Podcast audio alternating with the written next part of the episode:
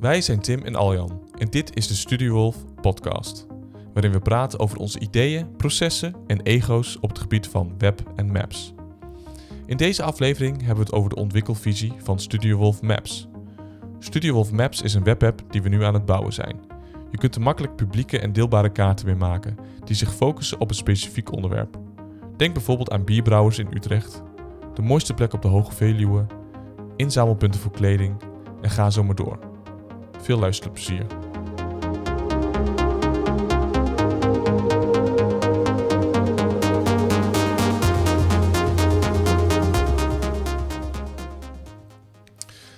Hey Tim, we hebben aan het begin dat we hier aan begonnen, eh, eigenlijk een beetje een ontwikkelvisie bedacht. Want het is natuurlijk zo dat we maar met z'n tweeën zijn. En dat levert natuurlijk allerlei eh, voordelen, maar ook problemen op. Uh, een daarvan is, eh, is snelheid. En het lijkt me eigenlijk leuk om het even over die ontwikkelvisie te hebben. En wat voor keuzes we eigenlijk maken en waar we eigenlijk tegenaan lopen. Um, en, en één ding wat we in die ontwikkelvisie hebben staan, is dat we ook zoveel mogelijk externe services willen gebruiken. Wat ik net al zei, we zijn met z'n tweeën.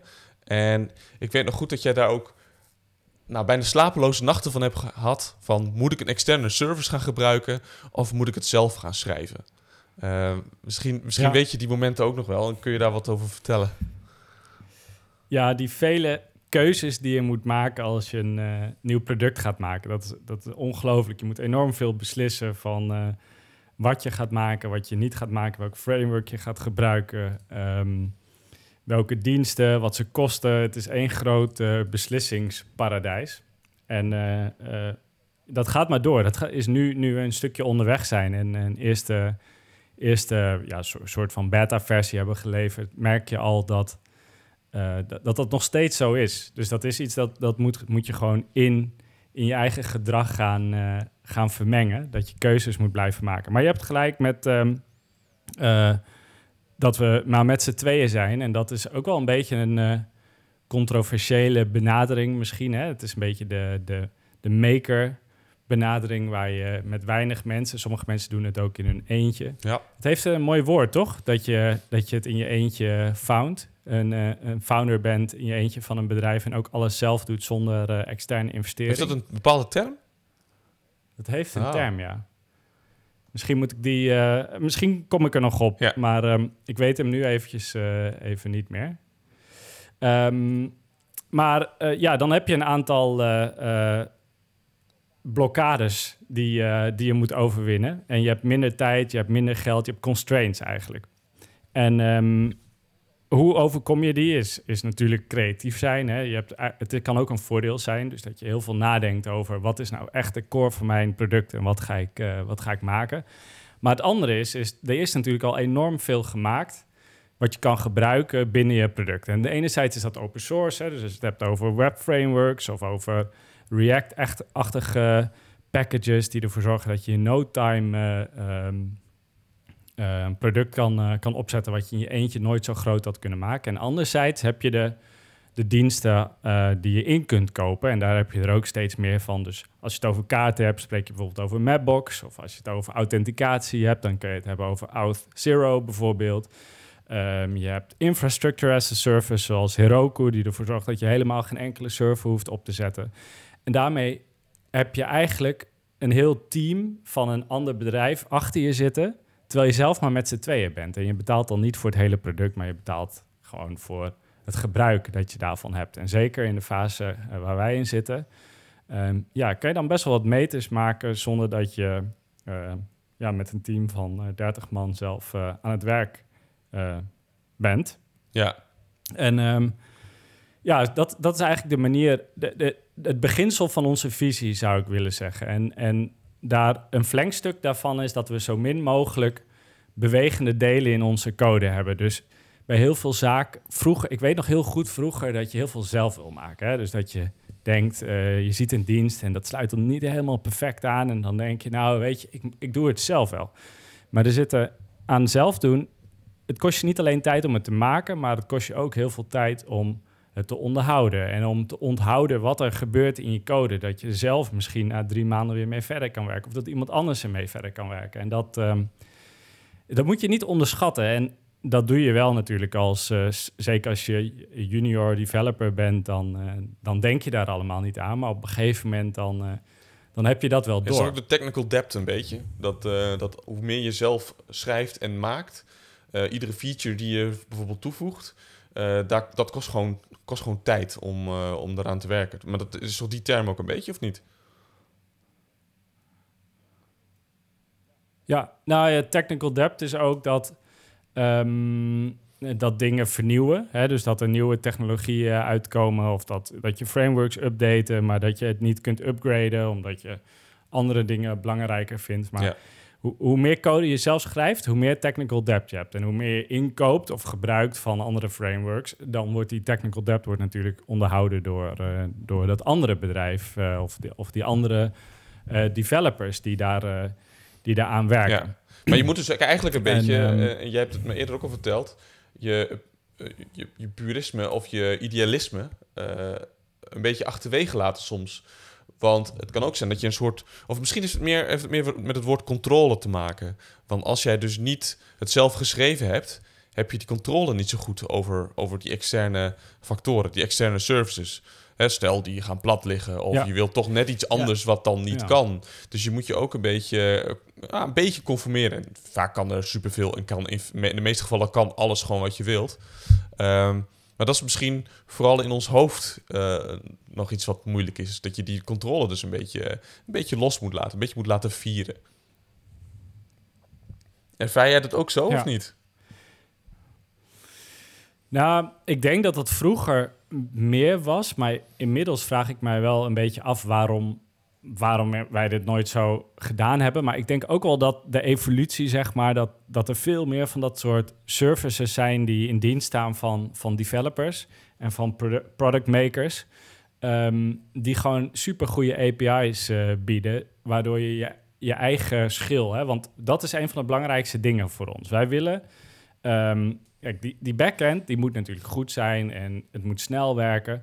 Maar uiteindelijk wat voor ons het meest belangrijk is, is dat, dat die ervaring voor de eindgebruiker. Dat wij kunnen maken, uh, zelf kunnen maken wat we willen en dat we zelf bepalen wat die, wat die experience wordt en hoe het eruit ziet. En doordat die nieuwe, nieuwe externe services zoals Mapbox en um, nou, voor mail gebruiken we.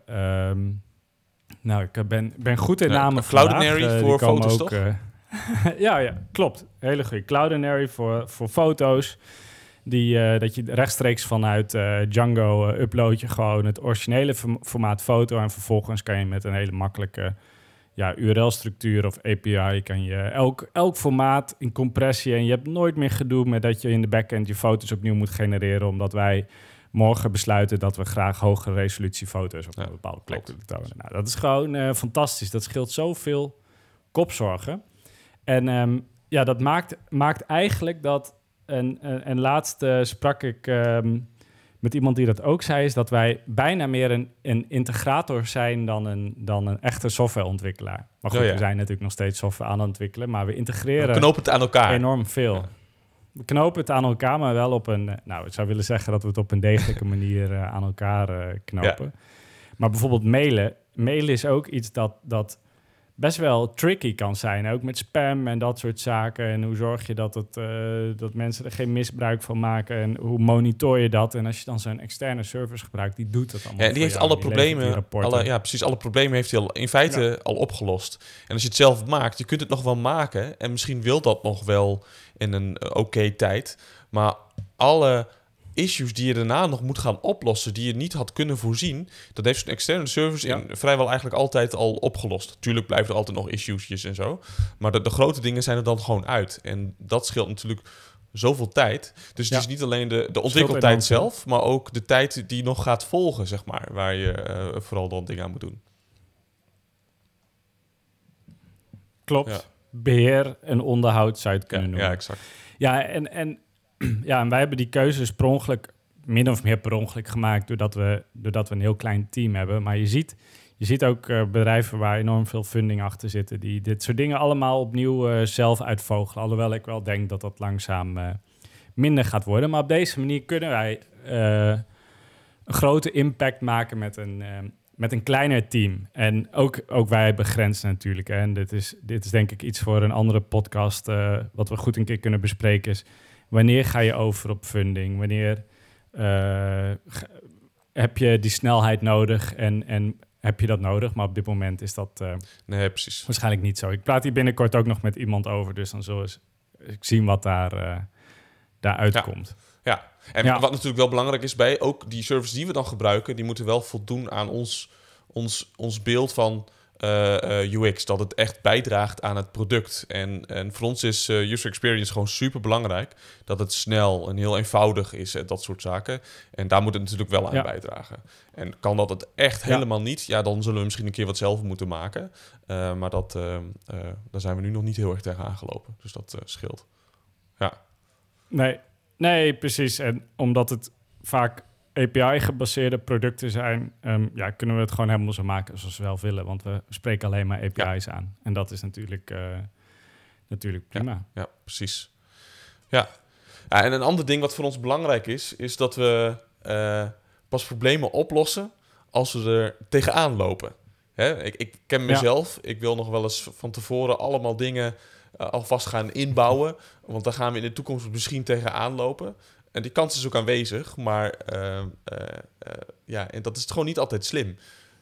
Soms moet je het pas oplossen als, het, als je er tegenaan loopt. En eh, ja, ik vind het nog wel lastig hoor. Om dat heel goed zo. Ja, ik wou, ik wou net zeggen, hoe gaat dat, hoe gaat dat voor jou op dit moment? Ja. Ja. Kijk, het, het is nu een, een leuk voorbeeld misschien. We zijn nu bezig met ehm, eh, een soort landing website voor Studio Wolf Maps. En dat gaan we doen binnen eh, de eh, huidige repository, waar de Studio Wolf Maps ook in staat. Eh, zodat we ook heel makkelijk kaarten en foto's van, van gebruikers in die website kunnen tonen. Dus dat kan dus helemaal met elkaar dan geïntegreerd. Dat geeft natuurlijk allemaal voordelen. Maar dat geeft ook, ook nadelen. Kijk, als ik ideaal gezien zou het misschien voor mij wel helemaal losstaan. Want dan kun je helemaal alles perfect inrichten. Maar die website is super klein. Dat heeft het nog helemaal niet nodig. En dan is juist erbij inzetten. Inrichten op CSS eh ja, ja, precies. Vooral in goed eh, dat je het zegt. Ja. Eh, maar dat is dus eigenlijk helemaal niet nodig om dat los te zetten, want het is vrij klein. En, en ehm, dan gaat nog wel eens tegen mijn... In mijn brein gaat het nog wel eens, wel eens mis, dat. Eh, maar dan ben jij er wel om te zeggen van... nou, is dat nu echt het probleem waar we tegenaan lopen? Of kan het nu gewoon goed? En, en meestal Ja. kan dat dan wel. Ehm, Dus het is, dus het is eigenlijk, jij, jij gaat snel, eh, je, hebt, je neigt een beetje naar de, dus de pure, de pure, clean oplossing. En eh, ehm, waar we eigenlijk meer voor moeten gaan, is meer de pragmatische oplossing, die ook, ook in de toekomst het minste tijd kost. Hè? Want stel dat we er nou twee losse projecten voor hadden moeten doen, dan hadden we opnieuw ergens moeten zorgen dat er eh, de infrastructuur, de server daarvoor eh, beschikbaar kwam. En, eh, dan hebben we twee repositories waar alle packages voor geüpdate moeten worden. En als het bij elkaar staat, dan, dan heb je. ehm, ja, dan, dan hoeven we dat maar één keer te doen. En dat scheelt waarschijnlijk. Updaten moet toch gebeuren. Dus dat scheelt dan in de toekomst veel tijd. Maar even, even terug naar dat, dat punt wat je zei. Ehm, wat was je vraag ook alweer? Nou, ik had niet per se een vraag. Hè? Dus, dus Oh, de ja. problemen waar we tegenaan lopen, dat we, dat we ze pas oplossen als we tegen de problemen aanlopen. Dat is, eh, dat is waar we het over hadden. Ja. en, eh, en volgens mij heb jij dat ook wel natuurlijk. Dat je Ja. daar ook wel eens mee, eh, mee zit te worstelen. Maar dat, Ja. is, dat is iets wat we proberen te doen. Dat we ze pas eh, eh, gaan oplossen als we er tegenaan lopen. En niet dat denken van, oh, in de toekomst willen we dit en dit en Ja. dit misschien wel. En dat we het nu al, al ervoor gaan inrichten. Nee, dat zien we dan wel. Want met een, met een product die, die nog heel erg groeiende is... en waar je nog helemaal mee aan het ontwikkelen bent...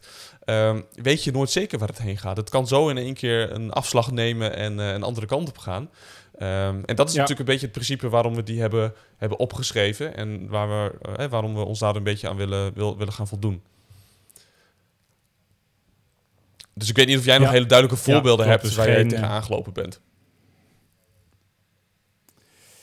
Ehm, nou, het, het is dus, eh, eigenlijk is het gewoon een beetje, wat we niet willen is, is premature optimization. Hè? Ja, Dus de, de bekende quote, premature optimization is the root of all evil. The mother of all evil wordt ook Ja. wel gezegd. En eh, het is heel, soms heel verleidelijk om, om lekker te optimaliseren, om te denken van, ehm, eh, ja, wij, wij, misschien gaan we in de toekomst wel zoveel kaarten serveren dat we, dat we een, op een andere manier onze, ja, als we kaarten, informatie laden in kaarten, dan gebruiken we daar een bepaald formaat voor. GeoJSON heet dat. En daar worden dan weer een soort van vector tiles van gemaakt. En ehm, op dit moment, als je een kaart opent met 100 plekken, dan worden, eh, dan worden ter plekke op de frontend worden die vector tiles voor die 100 plekken gegenereerd. Maar als jij een hele wereld hebt met, met, met 10.000 plekken, dan is dat heel inefficiënt. Dan kost dat veel tijd. Dus dan wil je dat eigenlijk van tevoren op de server doen. Maar als je dat van tevoren op de server do- doet, heb je heel veel meer. eh ja, moeten we heel veel meer voor programmeren. En ehm, ja, wij kunnen natuurlijk denken, ja, misschien gebruiken we wel, eh, komen er wel mensen met 10.000 plekken op onze kaart. Dus eh, we moeten dit op de server doen. Dat is, dat is lekker efficiënt. Ehm, maar dat kost ons vooral heel veel tijd op dit moment. En eh, dat houdt ons af van, eh, van het product goed maken. En het kunnen valideren, testen. En eh, daadwerkelijk die, ehm, ja, die, die, die fit kunnen vinden met, met de markt. Dat we iets maken wat, wat mensen willen gebruiken. En dat, ehm, nou ja, dat, dat is denk ik ook een les die je gaandeweg... hoe langer je in dit wereldje zit van producten maakt... dan, dan kom je daar gewoon achter. Je moet gewoon... tuurlijk, je moet iets degelijks maken wat, wat, wat niet uit elkaar valt. Maar aan de andere kant moet je ook zorgen dat je iets maakt wat, eh, ja, dat je pragmatisch blijft en alleen het probleem dus oplost waar je nu voor staat. Nou, Ja. ik denk dat dat, eh, Ja, goed dat, dat een mooi iets is. En je daar verder ook geen, geen zorgen om maken. Je kan je heel erg veel zorgen om maken, maar eh, dat heeft, heeft weinig zin. Ja. Ja, precies. Ja, wat we ook, ook in die ontwikkelvisie hebben staan, is eh, ehm, we nou, een tijdje nadenken over nieuwe features. We hebben erin Ja. staan op zijn minste één maand. Ik heb heel simpel gewoon het lijstje van onze ontwikkelvisie die we al een tijd eh, geleden eh, op hebben geschreven. Ehm, Ja. hoe gaat dat nu voor ons? Ja, denk. eh, nou, ik denk goed op de eerste plaats. En ehm, eh, ook dit is natuurlijk een, belang, een, een grote valkuil voor veel eh start-ups. Hè? Veel nieuwe, nieuwe producten. Want, want je bent ermee bezig en je enthousiasme leidt op. En je denkt: dit kunnen we doen, dat kunnen we doen, zus kunnen we doen. En, en voor je het weet, heb je, heb je 100 features erin zitten. En ehm, ja, ook hier, wij zijn natuurlijk maar met z'n tweeën. Ja. En dat betekent dat, eh, dat we niet veel kunnen doen. Dus overal waar we tijd aan besteden, betekent dat we ergens anders geen tijd aan kunnen besteden. Dus we moeten daar heel secuur mee omgaan. En ehm, eh, ja, ook jezelf. de- Eigenlijk zou je kunnen zeggen dat het een zelfbeschermingsmechanisme is. Wij, wij zeggen, we moeten hier minimaal een week over nadenken. En, en definieer feature. Hè? Want het kan ook zijn een hele kleine verbetering. Is dat een feature? Eh, wat is een feature? Hoe Ja, groot is dat? Dat is, dat is een goed voorbeeld, Ehm, want eh, een, een tijdje terug wilden we de mobiele ervaring toch wat beter hebben. En toen hebben we iets bedacht, dat je dan een soort splash screen alleen op mobiel krijgt, dat je al iets over de kaart kan zien van wie die is en dat je dan naar de kaart kan gaan. Dat is een soort kleine verbetering. Is dat, een, is niet echt een feature, maar ah, zit er een beetje tussenin of zo. Eh, maar Ja. die heeft niet even een maand of een week of wat dan ook in de kweekvijver gelegen. Dat ging eigenlijk heel snel. Dus het is niet zo dat we dat voor alles doen. We hebben wel allemaal ideeën in ons hoofd. eh, bijvoorbeeld eh, QR-dingen of samenwerkingsdingen, ik noem Ah, ja. maar wat. En dat zijn allemaal, die kunnen we Mhm. goed aan de kant zetten. Die blijven ook een soort van in een kweekvijver zitten. Die komen ook over het algemeen niet in onze backlog. Want het ligt nog te ver, Ja. ver weg. En we hebben een aantal zaken Ja. waar we naartoe willen werken. Een aantal milestones. En dat zijn features waar we eigenlijk al langer over na hebben gedacht. Die telkens terugkeren. Eh, en die gaan we eigenlijk ontwikkelen.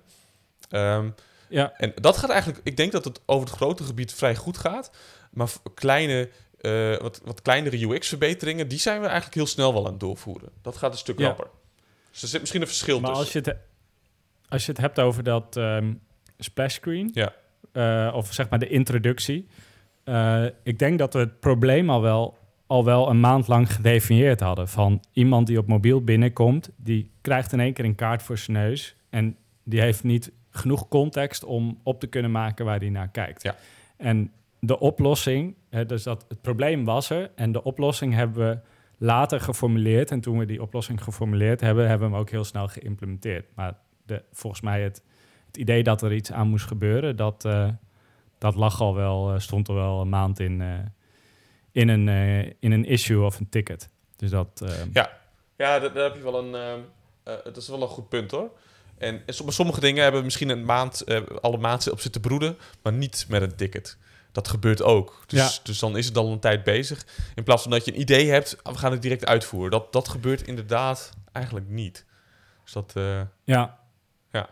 Nou, in ieder, in ieder geval is het, is het zo dat ehm, vaak, eh, even samenvattend, veel... Um, vaak worden veel te veel features gemaakt.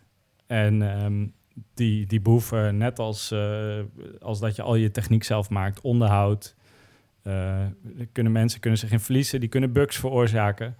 En um, daar moet gewoon goed over nagedacht worden. En in je eigen enthousiasme kan je soms verliezen in, in hoeveel, in wat je denkt dat allemaal belangrijk is, versus wat eigenlijk echt ja. belangrijk is. En er komt straks nog een ander ding bij. En dat is nog spannender, want onszelf kunnen we nog wel een beetje maintainen. Maar als er straks veel mensen kaarten gaan maken en gebruiken, krijg je allemaal feedback en uh, requests, hè, feature requests en dat soort zaken. En dat ah, zit misschien allemaal wel wat in en dan word je enthousiast van, oh, dat moeten we gaan doen.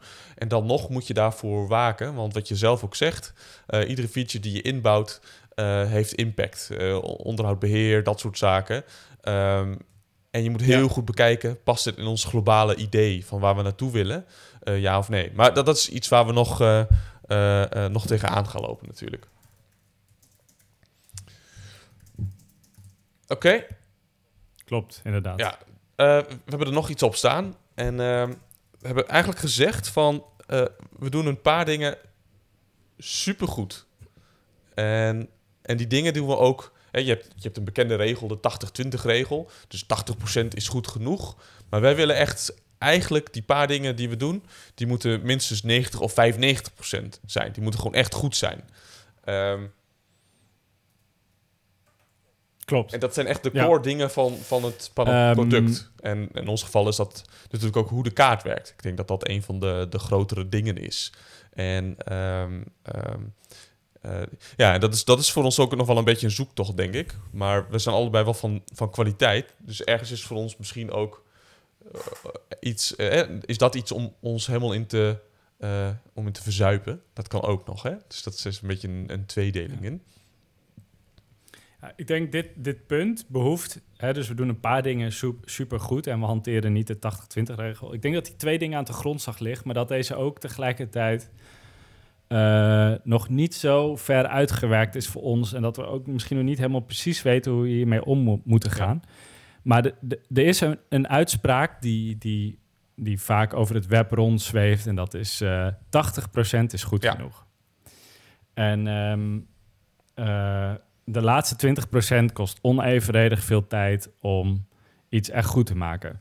Maar wij, wij hebben een iets andere.